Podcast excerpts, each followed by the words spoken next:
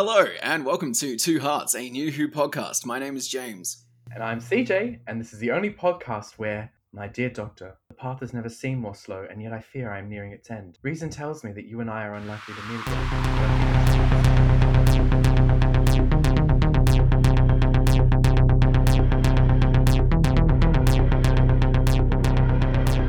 Every week here on Two Hearts, we take a look at another episode from the 2005 Doctor Who revival. And this week, we're looking at Steven Moffat's sophomore effort, Girl in the Fireplace.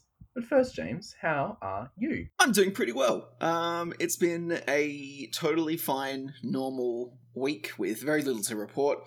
Um, I got review code for a very exciting game yesterday that I can't talk about yet because I'm under embargo, but um, look out for that in a couple of weeks' time on Power Up. I'm, I'm very keen to um, to talk about that with all of you lovely people. How about you? Yeah, um, well, just the normal anxieties bubbling away in my head. Nothing too severe. Uh, it's been okay. So here's a little bit about me. Um, I'm a huge temperature freak, uh, and I really need cool temperatures all the time. And it's been really hot here in Sydney lately, or hot by my standards. So my big accomplishment this week was I bought an air conditioner, and I feel really happy about that. It's all happening, people. Like it is all coming up two hearts.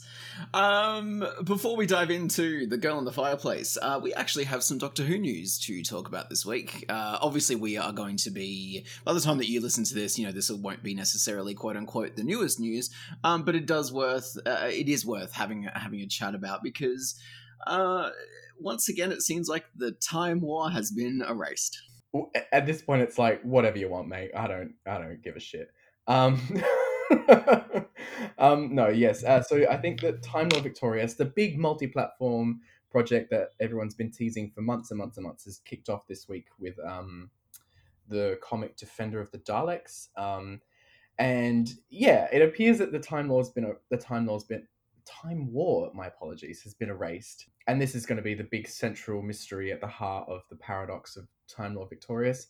Um, here are two questions: Where's Doctor Thirteen, Jodie Whittaker, and why is there no women in this project? Um, yeah, those are both very valid questions. I, I think that with thirteen, um, I'm like we had this chat, but I'm pretty sure it has something to do with like licensing, and the current Doctor can't be featured in sort of like extended material. I, I'm pretty sure there's some sort of like weird BBC legal sort of red tape that ties that one up.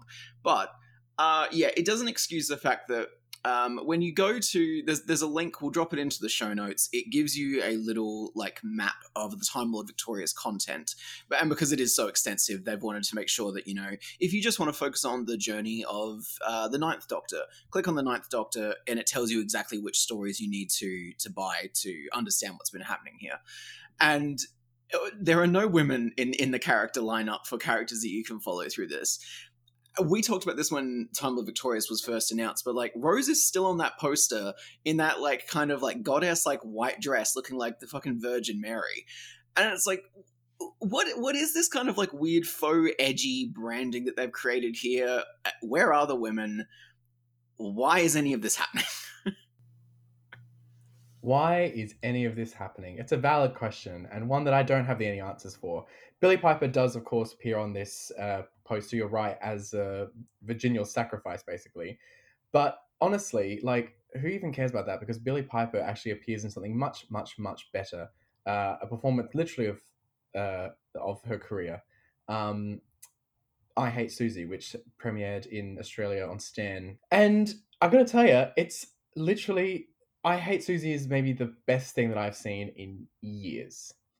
It's definitely up there. It is um yeah, so like obviously we've been watching you know Billie Piper's early work in Doctor Who, uh, and we're a fan of her performance, even if we have trouble with the characterization. And so to see her now in her thirties uh, as the leading role in a, in a television show, she's teamed up once again with Lucy Prebble, who um, was the creative mind behind Diary of a Call Girl, which was one of her first like big sort of like projects outside of Doctor Who, where she kind of shook off the the child friendly persona and took on a very sort of like adult, mature, sex positive role. So now I Hate Susie has come along and is essentially providing like another like sex positive, uh, very nuanced, mature look at uh, gender politics and and the role of fame in things and and consent and it's a stunning showcase for Billie Piper, who has always been really talented, but like p- specifically in this is one of the best performances I've ever seen. It's it's really incredible stuff, and it did make me kind of wish that you know, if if we're going to be drawing on old actors from the past in Doctor Who to cast new Doctors, like they did with Capaldi, um, I think it's high time we give Billie Piper the mantle of the Doctor. Billie Piper is like a standout performer and actor. Um, she's proved this is the second time as like the the lead character in a show, and she proves time and time again that she has like so like buckets of charisma and commanding uh, screen presence. She could fucking run rings around the character of the Doctor. She would be amazing. And I, for one, am front and center to see that performance.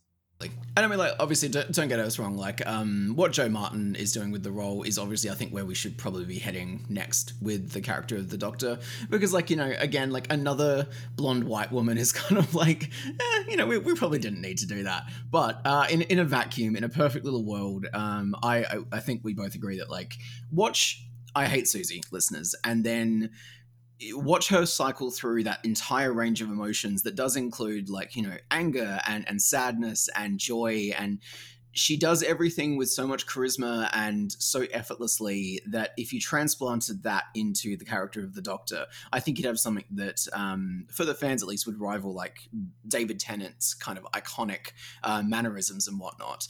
Um, yeah, it's just uh, it's it's kind of a shame that we have to go back to talking about Billie Piper as Rose for this episode um, because I, I, do think that Billie Piper is is a, a, genuinely stunning performer and probably in retrospect really does deserve a lot better than what the show gave her at the time. Um, but we're getting ahead of ourselves a little bit there. So I think without further ado, we are probably going to dive right into the girl in the fireplace.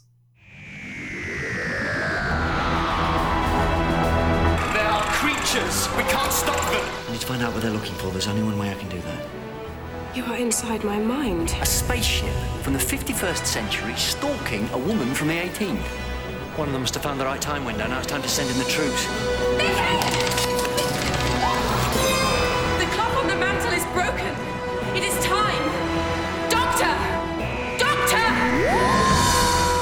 Girl in the Fireplace is the fifth or fourth episode, we're not entirely sure, of season two. Uh, it is directed by Euros Lyn and written by my boy Steven Moffat. Now, IMDb this week is getting just progressively more and more colourful, so let's get that one out of the way real quick. The Doctor, Mickey, and Rose land on a spaceship in the 51st century, only to find 18th century Versailles on board, the time of Madame de Pompadour. To find out what's going on, the Doctor must enter Versailles and save Madame de Pompadour, but it turns into an emotional roller coaster for the Doctor.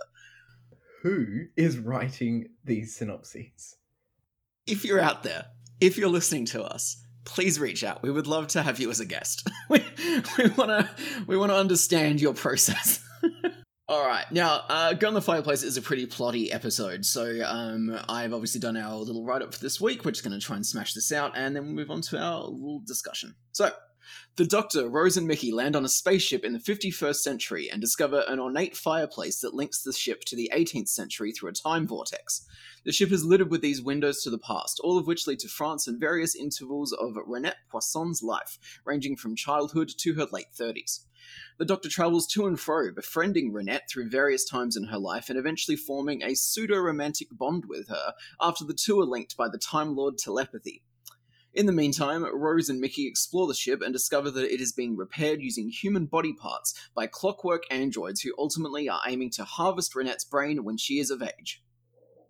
The Doctor saves Reinette from the invading androids, but in doing so smashes the time portal window and apparently severs the ship's connection to the past. Fortunately, the ornate fireplace still works, and the Doctor returns to the ship, offering Reinette a place in the TARDIS when he returns for her in just a few minutes. But time is so heavily distorted between the two points of the window that when he returns, she has aged another 10 years and has died from a unknown illness. The gang leaves the ship, never fully understanding why the androids need Reinette in particular, but the audience is shown that the name of the ship is the SS Madame de Pompadour as it drifts, dying into space. It's such a lovely it's such a lovely ending. Not lovely in the sense that like, oh, it's happy. Like just there's a feeling, there's an emotion there to that to that last shot of the ship turning, and you see the sign SS Madame de Pompadour that makes my heart sing. Yeah, I, I completely agree. There's like a um uh, it's it's weird to say that like like a warm melancholy you know um because like it is an inherently quite a tragic ending because of um the fact that you know Reinette never gets to travel with the doctor and uh the nature of the androids of the ship sort of um working and and doing what they're doing without really knowing why until they eventually also end up just stopping and then the ship stops and every like everything sort of dies at the end of the girl in the fireplace and yet it's done so in such a kind of like romanticized fairy tale way that mm. it feels it just feels like closing the book as opposed to like a real horrible kind of like slamming of it shut i guess. Um but before we get into details uh, i guess just in, in general how did you feel about the girl in the fireplace? Um loved it. What more do i have to say? I mean it's a classic. It's a bona fide classic. We we know this. And I, I when I rewatched it, I did have it's such a, a odd experience because like I had such high expectations, and it reached them and soared above them expertly that I like. In trying to write notes and trying to think about how to talk about this episode, I really have been struggling because it. I, I don't want this to just be like it was a really good, like kind of review. Like I do want to like get into some meat.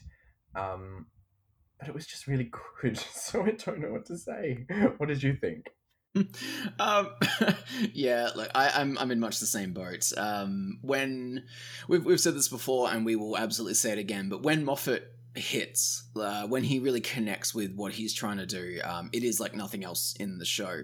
Um, he just has a particularly perfect grasp on um, like the inherent magic of, of, what Doctor Who can offer as a storytelling medium. Um, I think he writes the characters as not necessarily true to life as Russell T does, um, and we've noted on this before, but like he writes in a very big dramatic swings, um, and because of that, everything fits within the logic of a Moffat episode in a Moffat universe, and that does make this episode slightly disjointed um, with its place in the season, and, and we'll get to that and then why that's the case. But look, in, in a vacuum, I, I, think it's like just a, a, you know it's a stunning episode of Doctor Who. Um, it it does so much right. Uh, there's only like one or two things really that I'm a bit like meh on, but there's nothing that I outright dislike, which is. Yeah I don't know, given the run that we're having with season two, pretty good at this point, I'd say.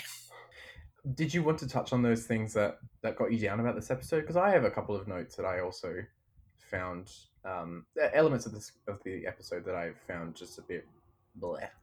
Yeah, yeah, I think that's fair. Let's get those out of the way. Um, so the the core concept of having um, a this window between the spaceship and um, Reinette's life, and the concept being that you know these windows emerge at different points in her life, and when the Doctor and Co are on the spaceship, um, it, you know it might be two minutes for them, but for Reinette it's you know months or, or weeks or, or, something like that, and so because of that you have this like very rapid aging of Reinette up from when she's a child to when she's uh, an, an adult woman, um, which is a, a, good way to sort of like get rid of the, the child actor part where you you know like uh, the the girl that plays like child Reinette is, is fantastic and everything, but like you, we know what we're here for. You know, like you need you need the doctor to play off of an adult and someone who can go toe to toe with him for this kind of story to work. And so rapidly aging Reinette up to that point is good in in a plot sense um, but you do run into the problem when you start giving them that like again that pseudo romantic or explicitly romantic connection is that the the the idea of like a much older man, and obviously when we talk about the Doctor, he's you know thousands of years old, but even still, an adult male um, knowing a young girl from when she was a child, and then when he sees her again as an adult, it's like, oh, well, we're just going to start making out and be madly in love. Um, is it's just a bit gross. It's just a bit like slimy. I, I don't particularly like how that feels on the palate.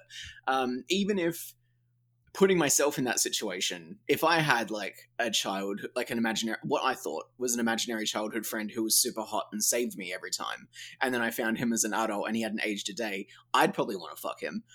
But that doesn't mean that it's a good enough uh, sort of justification or, or logic behind this script that Moffat's done here. Maybe. Yeah, I think that Moffat's kind of, and this is me projecting into his mind. I don't, obviously don't know him or um, know what he's thinking. Um, but I think that Moffat's like mindset when it comes to Doctor Who is like explicitly childlike, and so I think that's why a lot of his scripts are sort of peppered with um, it, lo- sexual elements or very adult themes, but told through a childlike lens in such a way that like there's an innocence to them and there's a, a an innocence to them that means that like elements like what you're talking about um, do come across. I'm not explaining this very well. Basically, it's through the eyes of a child. So, and it's with a childlike kind of romantic innocence that like it's not an issue in this world that's created. Not to say it's not an issue in the world that we're literally living in. And I don't know how you marry those two things up. Yeah, no, I, I agree. Uh, That, that is kind of the rub of a lot of our criticisms of Doctor Who, and especially of this era as well, in that um, we're obviously bringing a, a very uh, socially conscious. Um, uh, for like forward thinking, uh, I don't know. Like it's it's difficult to exactly define um, the kind of like um, yeah, just that that socially conscious kind of lens that we that we bring to things. I don't want to like over like self aggrandize or whatever because uh, like we're still just like two dudes having a chat about Doctor Who, um, but we can't help but view these things through a very sort of you know current year lens. And so when you look at this kind of stuff, um, yeah, within the logic of the show, I, I think it's it's it's neither here nor there. Like I don't think it's particularly offensive as part of the makeup of the story. Um, it's just when you look at Moffat as a writer, and as much as I I obviously adore Moffat, I think he does some things incredibly well, but there is another side to that coin, which is. Uh, and we've alluded to this that there are some very problematic elements in the way that he writes his women, especially in his early seasons with Amy. And it's worth noting that, again, we've got an example here of a, a young child who sees the doctor as a child, who then goes on to uh, have a sort of sexualized fantasies and a romantic connection with him later in her life. Um, and I think it's probably a little bit more refined with what they do with Amy because of inevitably like the uh, friendship that develops between the two of them, as opposed to this kind of very obviously romantic thing. Um, but but still, it's it's one of those things where it's like, hey, like maybe this is just inherently a little bit creepy, and it's one of those things that you maybe don't consider when you're just a straight dude writing a script, you know? Well, yeah, that's it, isn't it? Um, we do obviously have extremely different views. I think not extremely different views, but we are like different minds to Moffat, and to writers on this show. So we are going to bring different elements to it. I think if I was going to criticize this episode for anything, it would be on the grounds of historical accuracy. Not even necessarily historical accu- accuracy, but just like ignoring elements of Reinette, the real Madame de Pompadour, um, to tell this story. I, was thinking about it because I wrote down in our notes that you know I feel like Reinette is used as a prop, that she's just there to be amazed with the Doctor and to fall in love with him. Um, and even though there are like hints that she's like this worldly woman who's uh, independent and sexually liberated, um, there's no indication given about the real Madame de Pompadour other than that little fan wank that the Doctor has when he realizes who she is. Um, about her like accomplishments, her interests in arts and politics, and like her progressiveness, and for that time at least. Um, and this is all kind of brushed away, and it's not really part of a characterization. And then I was like, well, I wouldn't make that same criticism of um, Queen Victoria, another historical figure we've seen in this very season. Um, and I was wondering if I, the reason why I wasn't being as critical of that was because Queen Victoria isn't being used as a sex object, um, or in a gen, she isn't being seen as like a gendered character. She is, and I, I wondered if that was the reason why I was critical of Madame de Pompadour, but not her or other indeed other characterizations of historical figures. I wondered if you had any thoughts on that. Yeah, I, I think that makes absolute total sense. Um, the problem with Because here's the thing, like with Reinette's characterization, I think that if she was just not if if she wasn't Madame de Pompadour, if she was just a, a woman who existed in 18th century Versailles that the Doctor developed this connection with, um, I think her characterization would go down a lot smoother because, like, yes, there is and again, it's that Moffat problem with some of his early writing. There's an inherent objectification of the women in his stories, um, in the way that they relate, re- relate, in the way that they relate to the Doctor. Um, and so you do have an accomplished woman like Madame de Pompadour who kind of, like you said, does at times get reduced down to either a sex object or something that just exists to be in awe of the Doctor. I think that's a very valid criticism. I also think that her characterization and the way that she relates to the massive amounts of information that come from being involved in the Doctor's world, like the time travel or the robots or the the portals and all that sort of stuff. The way that she handles herself there with so much competency and sort of acceptance of, of these new surroundings and the playfulness that she brings to it. Um, I think there's a lot of good characterization in there as well that probably does at least subtly reflect maybe the woman that she was in reality.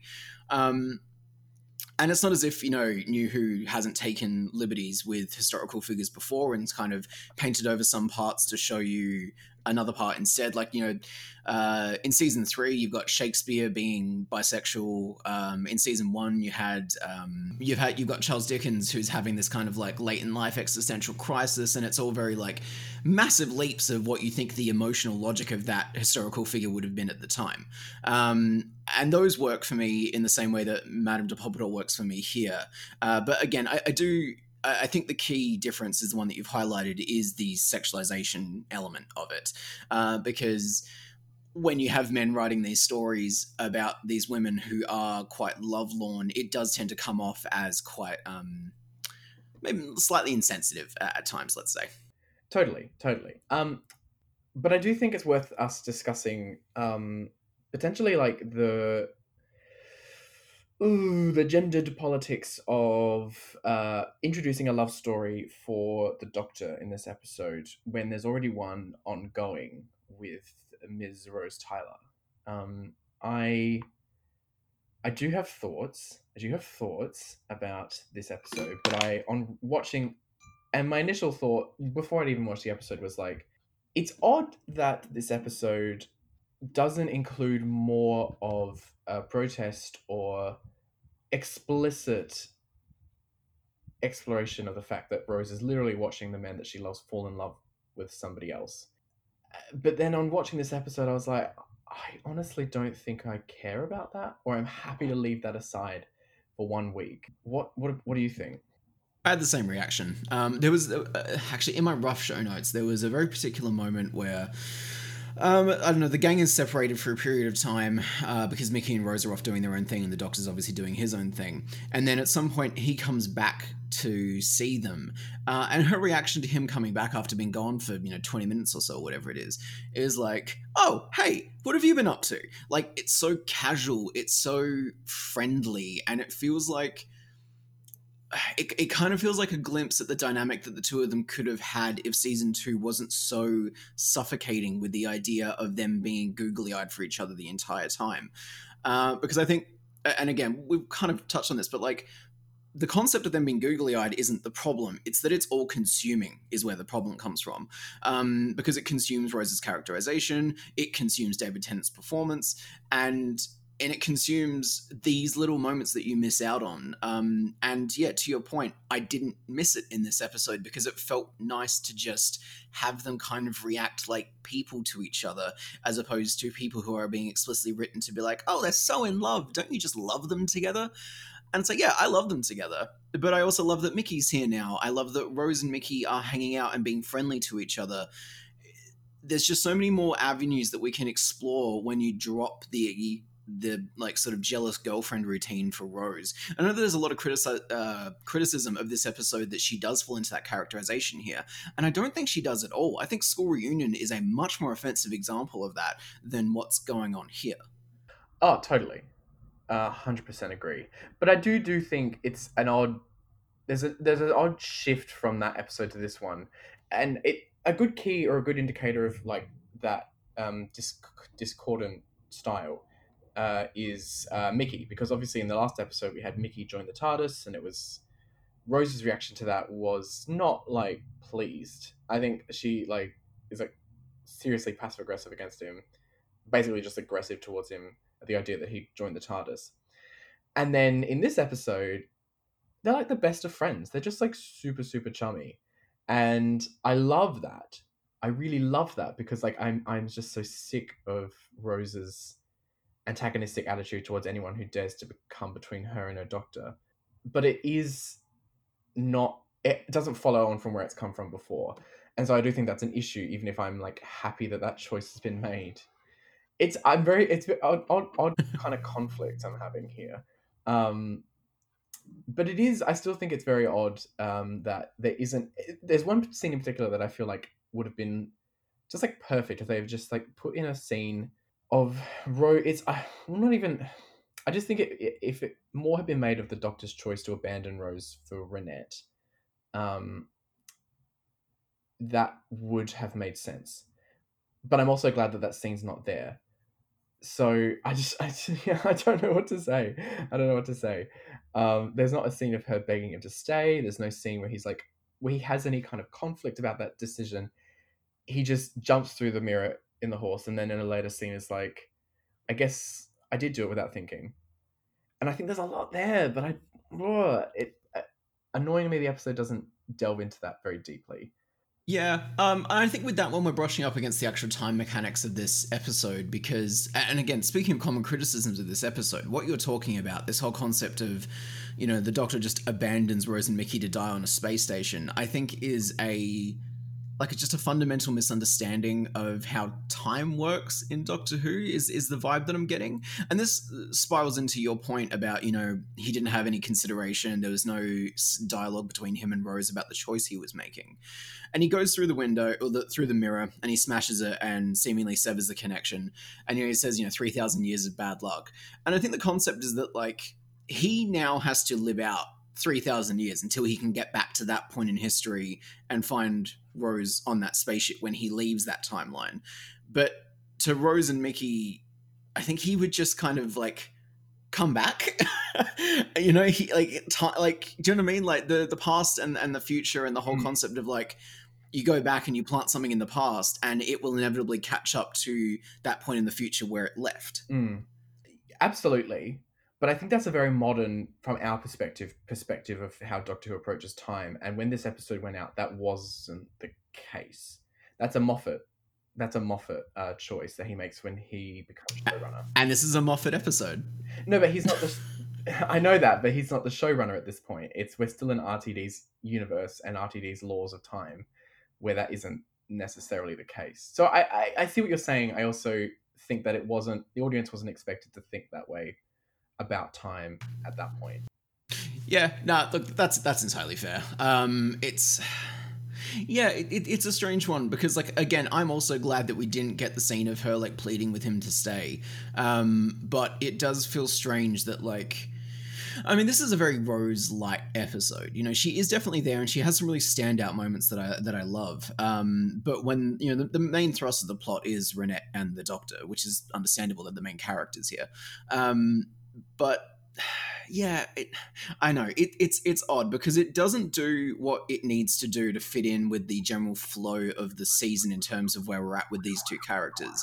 But what it does is better, and so you're inclined to prefer this method, um, even if it doesn't make a huge amount of sense with mm-hmm. what we've just seen before it.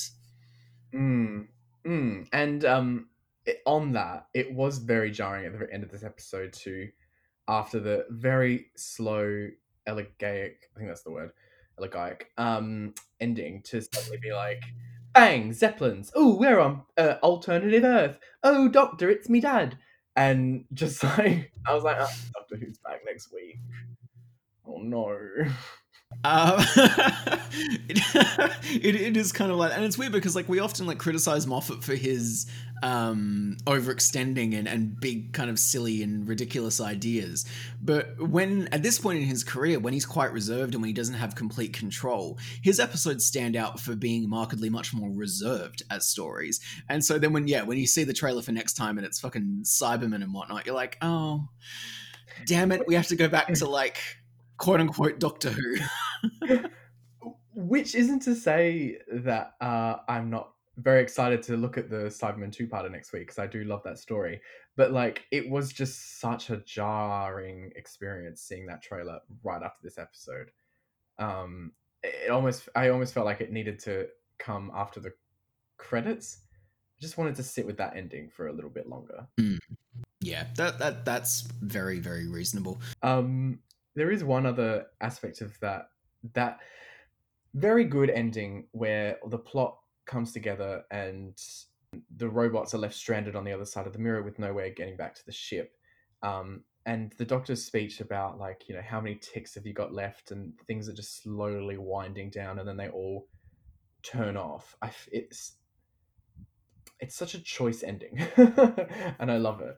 Um, and I do the there is like one aspect that I'm keen to just like rip into a little bit, which is when the doctor says, you know, they've stopped, they have no purpose now, and you get that you get these like dueling shots of Rose and the doctor both stranded in their respective time zones, both looking up at the same uh space. It's it feels like the same space even though I know it's not. I know that the ship isn't in, in remotely near Earth. Um but you get that they both you get those shots of them both just like stopped in their adventures with no purpose anymore.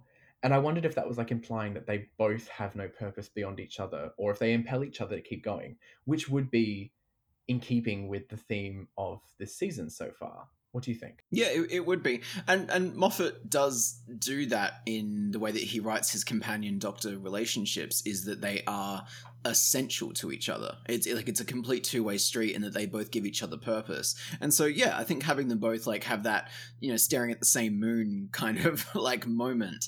Um, yeah, I, I I would definitely believe that that's intentional. I mean, like this episode is like shockingly well constructed and emotionally poignant. So I don't really believe that there are any just like mistaken happy accidents here. Do you know what I mean? Like, I, I, do believe that this was a meticulously plotted and written out story that genuinely put thought into all of the imagery that it used. Um, so yeah, I, I really, I really vibe with that interpretation of the ending. Um, and definitely in terms of like everything is deliberate. Like there is so much deliberateness to this episode that makes it such an enjoyable experience. Like the turning ship that's like meant to like replicate the clockwork like notions of the the robots. Um i really like and i don't know i don't know what it means like quote unquote means necessarily but i really like the the shot of rose and mickey looking down that little tiny middle corridor at the heart in the center of the ship like pumping. And like because this is such a romantic episode and hearts and romance go together naturally two hearts even um, it, it feels like such an appropriate image for this episode, but I'm not sure if it's anything has any deeper significance beyond that.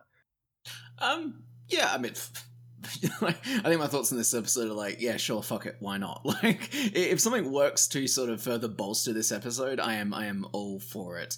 Uh, and yeah, the whole concept of like using human body parts to repair the ship, um, it's it's weirdly like it, it's a grotesque concept and and it is quite a um, sort of hr giger almost like very like meeting of like metal and flesh and weirdly enough before a cyberman story we we have something like this happen which runs with it in the complete opposite direction um, and does something this kind of like um, just sad and and very soft about it. Like there are scenes where the clockwork androids like break out their little like saws and start threatening to like cut people's body parts off and stuff. But like you never see any of the gore. You never see like the the the crew that got cut up in the first place to repair the ship. You don't you don't get any indication of what's really happened there. Mm. It's very careful to not delve into the body horror element of what's happened on this ship. And I do think that's very intentional because like that whole fairy tale romanticized vibe that the episode is going for. And so instead, you do get those really amazing cute little things like little human eyeball inside the like uh, camera socket that looks like it's from Star Wars and like Jabba's hut, um, or you know the human heart beating away down that corridor, which is framed in an oddly beautiful way. Like it's it's a shitty thing that's happened to these people, and like the robots are quote unquote the bad guys for trying to obviously cut up people and replace parts of the ship with them. Um, but the way that it's all filmed and put together, down to putting those clockwork robots in period clothing with these ornate, beautiful masks that are creepy, but they are also quite gorgeous to look at. Mm.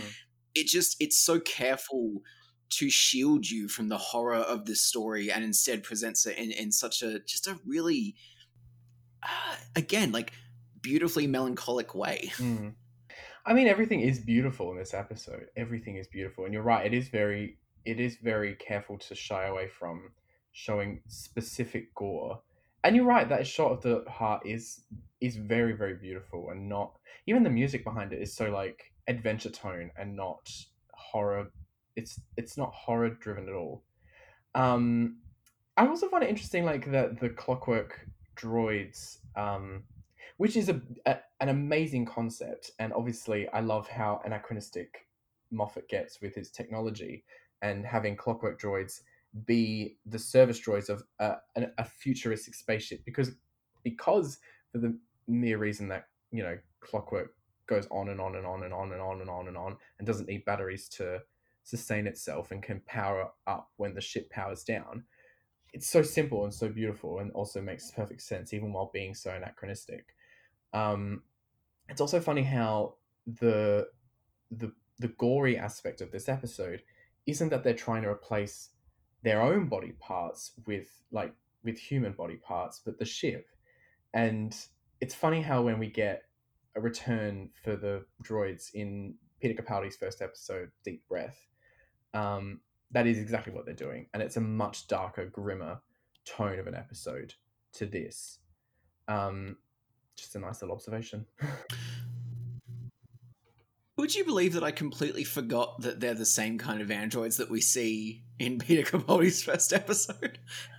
I- I wouldn't I wouldn't blame you because they do look entirely different and there's only like a few lines of dialogue that imply they're the same. Right, right. But yeah, no, that I mean that's exactly very true. Like you look at the contrast between those two things, and it does provide a, a very stark um, look at the different ways that Moffat is is capable of writing a, a quote unquote sort of body horror uh, story. Um, I also think it's worth noting that the contrast between the way that he depicts um, technology just doing its thing, uh, being the ultimate villain, because he did it in um, The Empty Child and the Doctor Dances, in that those little like um, healing um, micro body fucking robot things were, you know, they were just doing what they were doing because they were trying to replicate the first thing that they encountered, which is what they thought a healthy human was. Awesome. And then here, you know, you've got these clockwork androids who aren't really capable of that self realization and self thought, just doing what they think is the right thing to do to fix the ship, which is to source parts from Madame de Pompadour because the ship is called the SS Madame de Pompadour and there's a painting of her on the wall. It's it's such an elegant way of handling the villain of a story, and it's something that um, season eleven does a lot uh, with varying degrees of success. Um, but I do like the concept of um, like ultimately the villain in this story is is time and the passage of time and, and death and whatnot. It's not necessarily the creepy robots, which are already amazing and creepy in their own right, but I don't know. It I understand why at the beginning of this episode you said it was so hard to talk about this one because it is just such a perfect interlocking little story box um, that pulling any individual piece out feels like you you have to immediately talk about every other piece at the same time. Yes. Oh my god, you're absolutely right. And and something you just said then really resonates with me. The idea that time is the enemy because I really subscribe to the idea that like that time isn't benevolent or passive. Like time is an active player in in in the drama of Doctor Who, and the idea that time can be your enemy and you you are you're like fighting it is a very Moffat thing and comes up a lot in his era, and I really really love that idea. Um, and I think we get inklings of it here as well. Um, what what do you make of Reinette? What do you make of Sophia Myles' performance as Reinette? Uh, I I think she is stunning. Um, it's okay. So I think like her first scene as an adult where she kisses the doctor is her weakest scene. Um, just because like she doesn't have any of the development yet that goes on to sort of make her what she is towards the end of the episode. And so you just get like that problem we were talking about earlier with the whole like, oh, oh my gosh, the doctor. Whoa. Even though she doesn't call him the doctor, she calls him like the TikTok man, fireplace man. That's right. Man. TikTok man.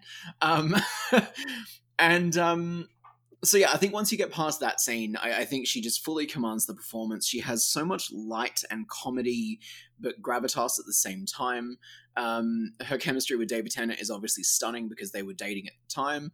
Uh, it it it all works for me, and the way that Moffat writes her is like he obviously always has a way with words. Like he has this very particular kind of like sing song, rhymey, perfect little quotes that just worm their way into your head.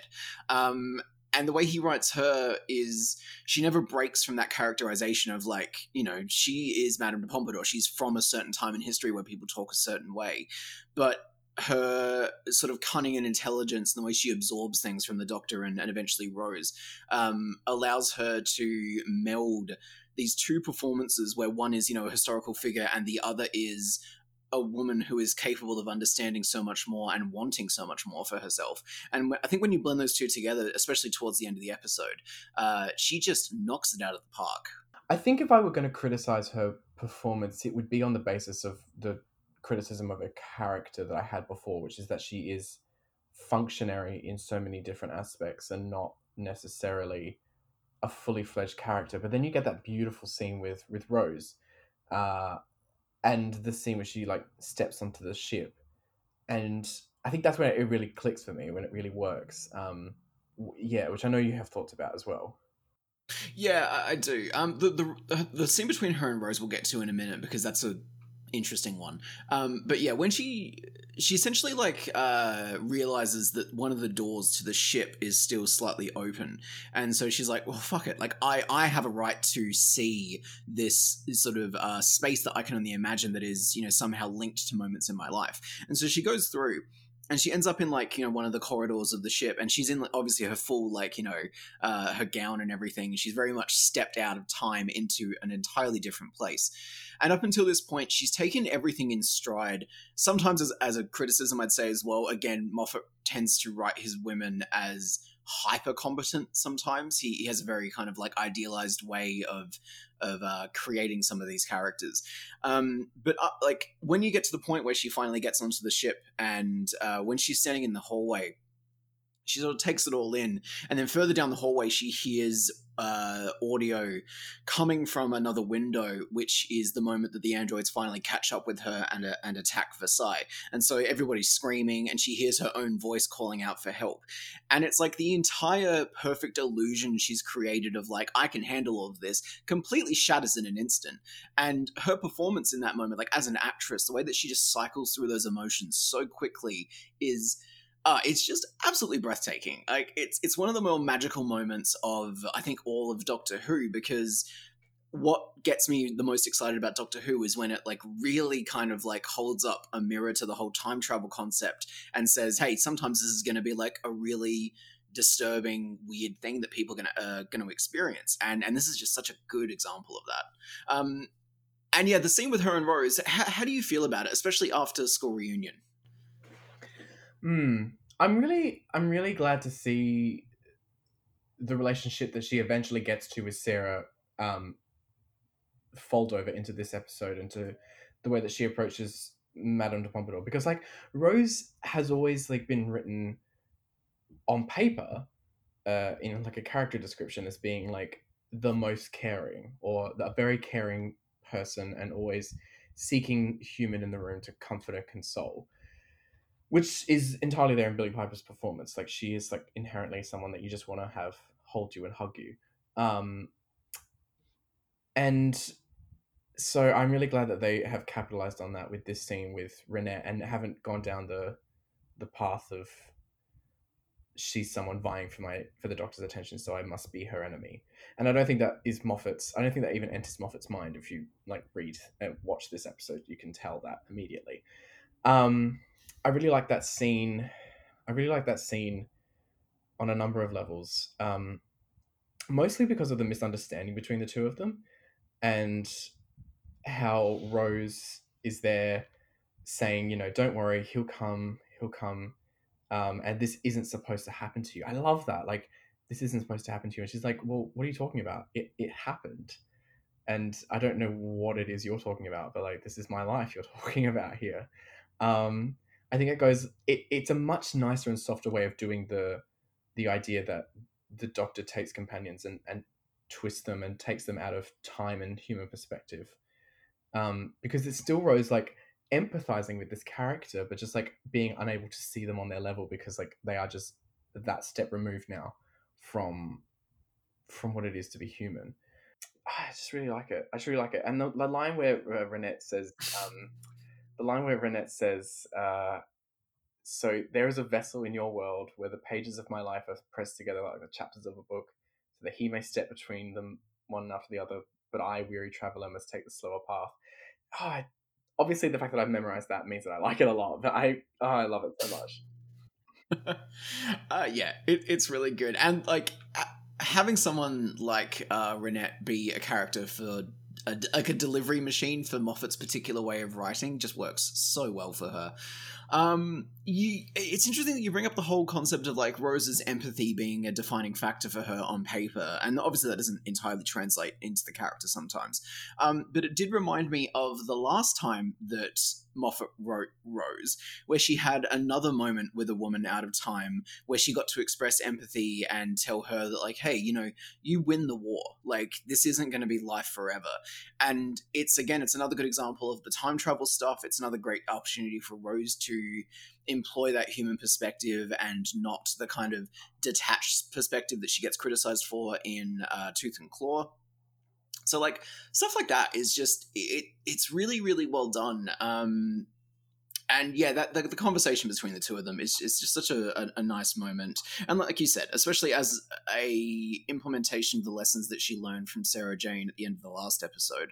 Um, even though, again, obviously we've criticized this episode a little bit for the fact that where it lands in the timeline is a little bit confusing in some regards, but then in other ways, it just perfectly locks in. Mm. Uh, it's it's really bizarre. Mm.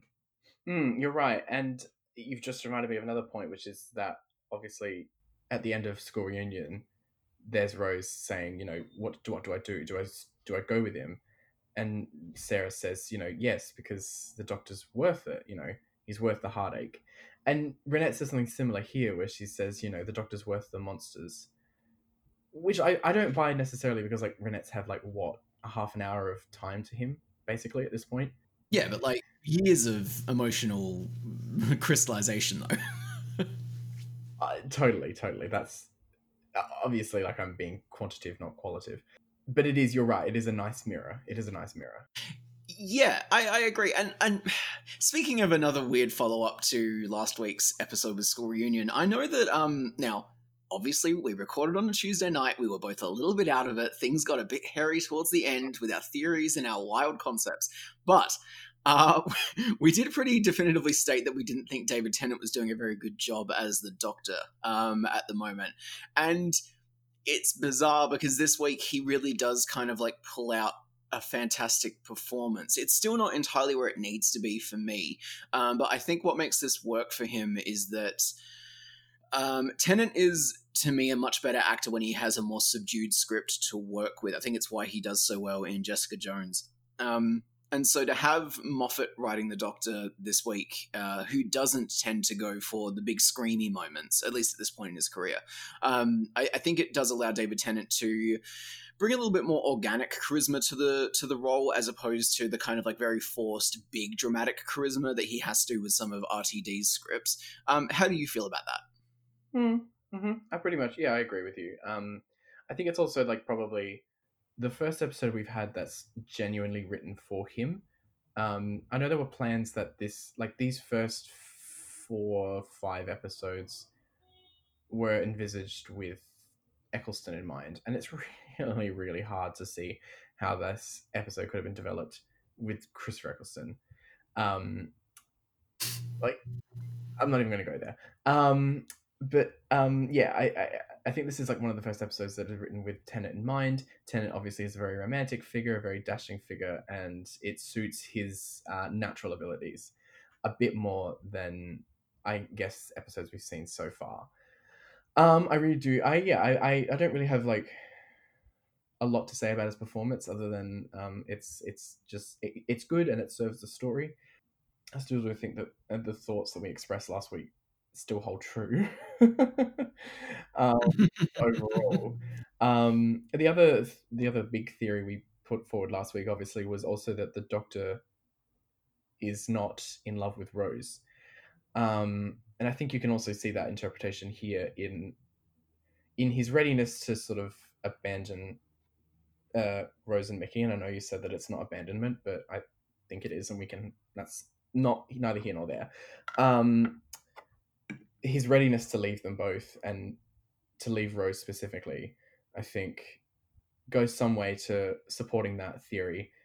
Um, maybe not entirely, but some way. Um, yeah, I think the real MVP, well, not MVP, but I really do think that one of the the better elements of this episode, even though they don't really get a lot to do, is Mickey. hmm totally. Mickey is um it one, it's nice to have him as part of the the trio now, even though this is technically the only episode he really gets as as, as an official part of the trio. Um but yeah, he he delivers such a an effortless performance this time. Um, you know, him and Rose being paired up again, they have an incredible amount of chemistry. Like I know that we talk about David Tennant and Billie Piper together, but like um but Noel Clarke and and Billie Piper have this like perfect childhood to lovers to friends like vibe between the two of them. It, it just really works. Um and so you get little cute moments of him like he him and rose get these like big like uh, mr freeze guns and he's rolling around like he's in like a fucking like video game or something. And i think you put in the show notes like you're not meant to be laughing at him. You're meant to be laughing with him Mm. for once. And it's such a nice shift because it's not slapstick comedy. It's not him running into a wall and being like, I'm the tin dog. It's like, no, no, you're not the tin dog. Like, you're Mickey. You're fucking Mickey. Mm. And that's great. And it's good to see him get to be Mickey. You're you're so you're so right. Um, it's so good to see him be Mickey. It's also so good to see him like not like it like you just said, not be the butt of the jokes. Um, because like I think one of the worst uh, the one of the elements of last season was like the fact that the jokes around Mickey basically amounted to the doctor saying you're an idiot, and like that's just dumb. That's just crass. It's it's not clever at all. And the one there is just like one dig that he gets from the doctor in this episode, and it is witty and it is deserving in that moment, which is when Mickey's like, "What's a horse doing on a spaceship?" and then the doctor says, "Mickey, what's pre-revolutionary France doing on a spaceship? Get some perspective." And it just it's a perfect way of like honoring that past antagonism without it being antagonistic in any way. Like, I, I think we could almost like do a whole essay about Mickey and the way that he gets treated. And obviously, this is his last episode as like a proper uh, companion because next week is spoiler alert. Um, he's leaving. It's, so it is just it is just nice. You're like you said, it is just nice to see them all just like getting along, being a team, uh, in such a way that I almost wish this had been the dynamic for this entire season. Like I really do. Like in the same way that Rory joined the TARDIS and became it became a threesome. Oh God, don't say that. Uh, and it became a a, a, um, a three way team um, in season six. I, it would have been nice to see a bit more of Mickey, um, and to see him go on this journey that I know he's going on, where he becomes the hero and he steps out of the shadow of Rose and the Doctor. It just would have been nice to see more of him. yeah, uh, we're, we're we're pretty big Mickey uh, proponents on this show, and and yeah, it does make those earlier um, jokes with him just yeah, just that that little bit more sour on the palate. It does. You're right. It does definitely sour the palate. Um, and there's like two elements in this episode that do hark back to that old old uh, interpretation well it still is the interpretation but um it's less apparent in this episode. One is the way that um the doctor like dismisses king louis straight off the bat and he's like oh well and a lot of times you can just go fuck off. Um hate it hate it hate any display of toxic masculinity hate it. Um and the other thing is the fact that when he comes back to Rose and Mickey, he gives Rose a big hug, and then he goes straight up to Mickey and he's like, "Nah," and he gives him a handshake. And I'm just like, "Give him a hug. He deserves a hug. He's been through a shit time too. He was tied up. Why didn't you give him a hug?" Oh, that's me into my rant. Nah, I get it. I get it. It's you know, it's 2006. No homo, man. No homo. Um, yeah, it's interesting you bring up this whole toxic masculinity thing because that actually ties into like I think my last point really about the girl in the fireplace. Um, I like that Reinette directly challenges the Doctor on his kind of like shitty masculine shell of let me just deal with my pain like a big boy and quiet kind of thing. Um, because they have their like uh, force bond mind meld moment where he ostensibly tries to like read her mind and she ends up being able to read his in return. You know, a door once opened can be walked through both ways. God damn it, you're a good writer, Moffat. Anyway, I'm sorry. Um, uh, and you know, he kind of like blocks her out a little bit, and he, he uh, because she sees how lonely he is and how sad his childhood was and everything. And also, there's some stuff with the whole like, you know, the true name of the doctor and fucking Trenzalore, fucking blah blah blah, whatever. Um, and instead of allowing him to kind of like retreat and do the whole broody man thing that he does at every other point in the series, she has a really great line that harkens back to what he did, what Moffat did in um, The Doctor Dances, where she says, like, no, like, you're going to dance with me. There comes a time when every lonely little boy needs to learn how to dance. And as, you know, as an extended metaphor for both sort of like uh, burgeoning sexuality and maturity and coming into your own and understanding yourself a bit better, I think it's good that she offers such a, like an immediate and direct rebuttal to the brooding uh, cowboy stuff that they try to do with Tennant a bit too much, I think. Um, and I really like that.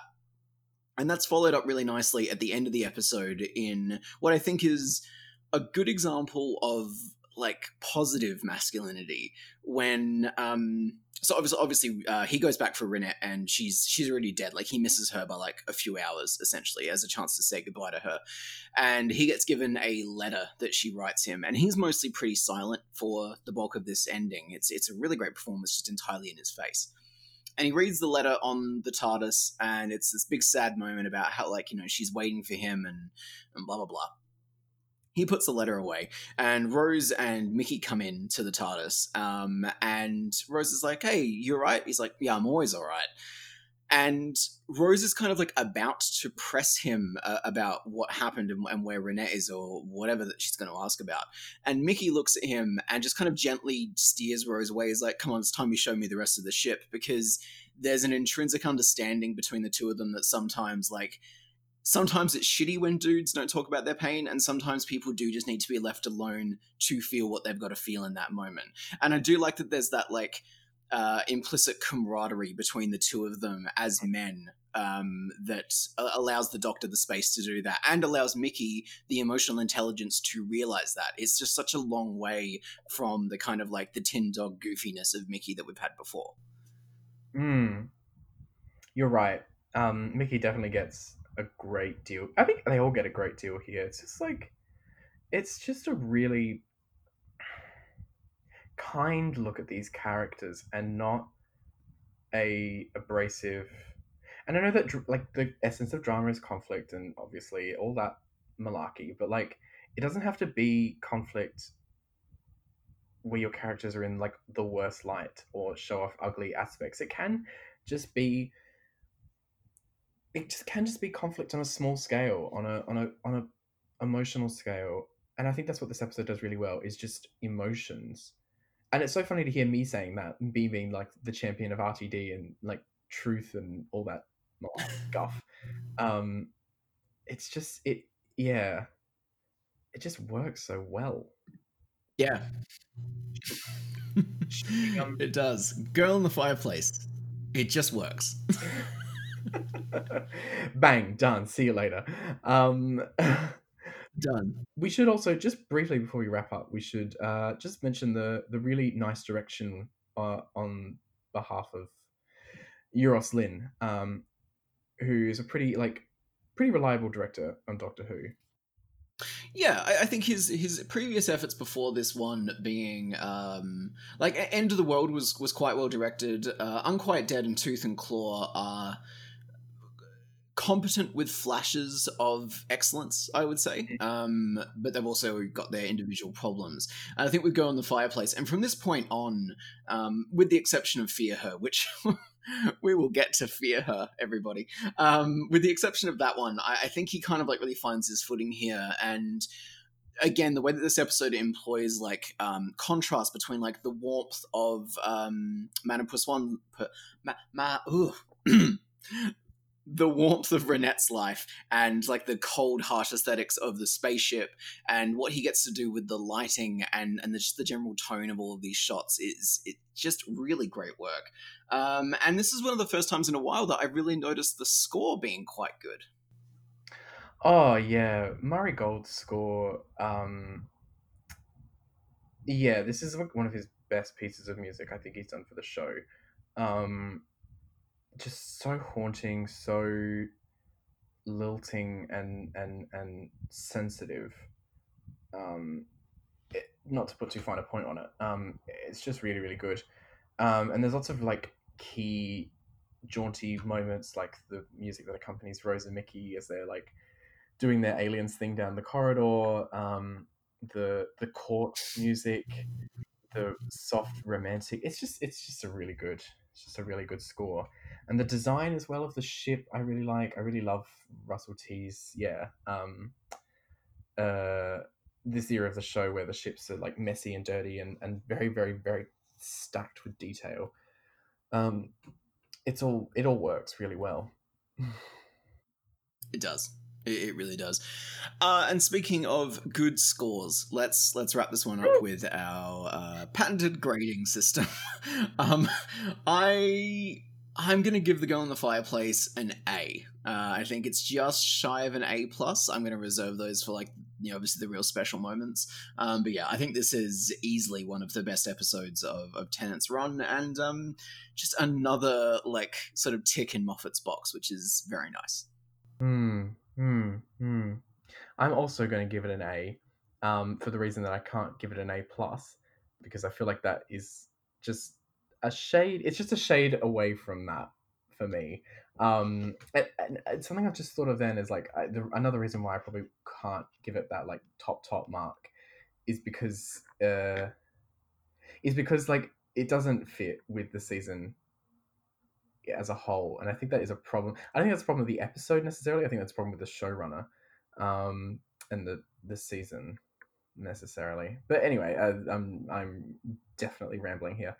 Uh, a for sure. Excellent. Eh, Good, good stuff. All right. Uh, as always, thank you so much for joining us. We uh, really appreciate your company. Uh, we hope you're all doing well. Um, if you would like to reach out and have any of your thoughts, feelings, or questions read on the show, you can email us at twoheartspodcast at gmail.com. That's the word two. Or you can find us on social media uh, Twitter, Facebook, Instagram, MySpace, whatever you want, um, at Two Hearts Pod, and that's the number two. Uh, yeah, absolutely. And you can find me, CJ, on Twitter and Instagram at CJ McLean underscore. And I'm on Twitter at OMG More James. Uh, we will see you folks in two weeks' time to talk about the Cyberman two parter in what is sure to be a contentious, fun episode. Hmm, back to the old, back to the old conflict that we're so used to. See you next time, Russell.